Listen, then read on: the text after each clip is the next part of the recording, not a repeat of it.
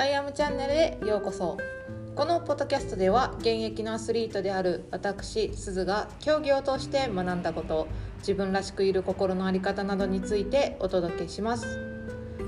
皆さんこんにちは。すずです、えー私が勤めている運動療育施設アスリートっていうんですけど子どもたちに運動指導をする場所。がこの9月1日で2周年を迎えました。えこの施設はねスタッフがアスリートで2年前に代表がアスリートが働きながら競技できる環境を作りたいということで立ち上げた施設です。で仕事自体はお昼からなので午前中は自分たちの時間で使えるんですね。なのでそれぞれ練習場所に行ってトレーニングして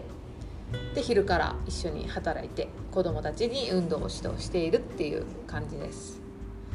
で2年前はね創業当時ですねやっぱり全然お客さんはいなくてめちゃくちゃ暇やったんですよ。でも暇すぎてスタッフ同士でサッカーしたりテニスしたりとか、まあほぼ遊びに来てるっていう状態やったんですね。でそのでもその時でもお給料っていうのは発生するんですよね。で代表っていうのはめちゃくちゃ大変やったと思います創業当時、うん、で今このね2年後なんですけど今は本当にありがたいことに満員に近い状態でたくさんの子供に来ていただいて一緒に運動できること本当に楽しいし感謝しています。でここまでこう経営を頑張ってくれた代表にも本当に感謝の気持ちでいっぱいなんですね。で今日のポッドキャストのテーマなんですけど、まあ、この話の続きで今日のテーマは目先ではなく長い目で物事を捉えようという話をしたいと思います。私は今自分ビジネスでコーチングをこの5月から始めてまあシックハックしながら頑張っております。でやっぱりお客さん今来ていただいててすごいありがたいんですけど自分の目標とかあ今募集して来てほしいなっていう段階で集まらなかったりっていうことはあるんですよね。でその時にああこれちょっとできいけるかなこのまま行ってとか私コーチング仕事にしたいけどできんのかなとかやっぱ思うんですよ。でそれを思う時に今働いてる施設が2周年を迎えてあそういえばこの施設も2年前はお客さん全然おらんかったなと思って。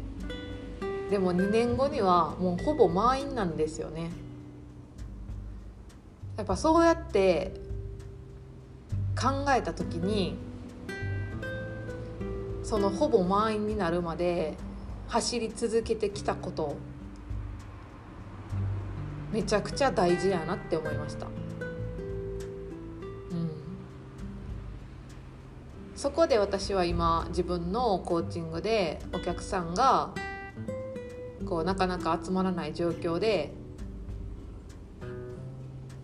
なんか一瞬ね心折れそうな時とかもあるんですけどじゃあ2年後満員になるために私は今何ができるのかって考えたらできることなんかめちゃくちゃある挑戦しなあかんことってめちゃくちゃあるなって思ったんですよね。なんかだからその目先で捉えるとお客さんが来てなくってもう私はこのビジネス向いてないかもってすぐ思えるんですけど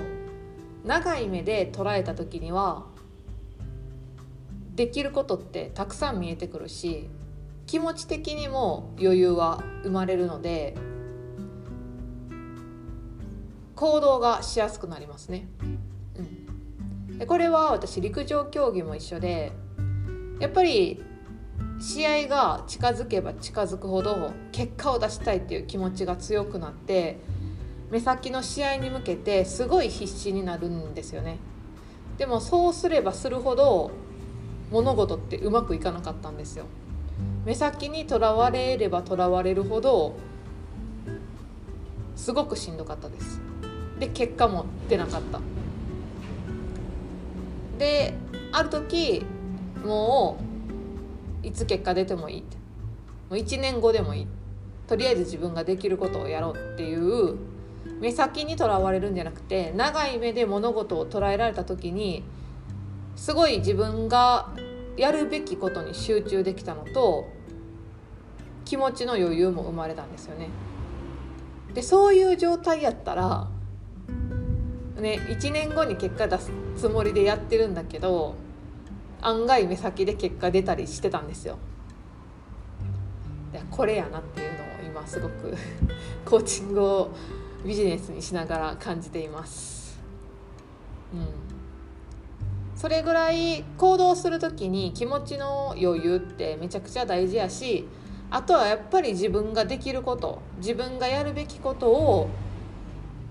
続けていくことっていうのもめちゃくちゃ大事やなって思います。こう目先を見てしまうとこれやっても変わらん無駄やった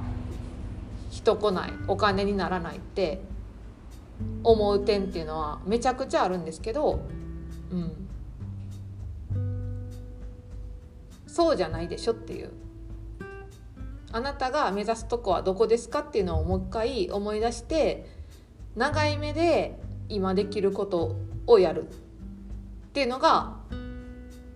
大事やなって改めて立ち返っております。はい。皆さん2年後にどんな姿になっておきたいですか？そのために今できることは何ですか？私も今日これを考えて寝ようと思います。はい。今日のポッドキャストのテーマは目先ではなく長い目で物事を捉えようというお話でした。このポッドキャストの感想や質問は LINE 公式で受け付けています。概要欄に URL を貼っていますのでぜひお友達登録よろしくお願いします。今日も素敵な一日をお過ごしください。ではまたチャオチャオ。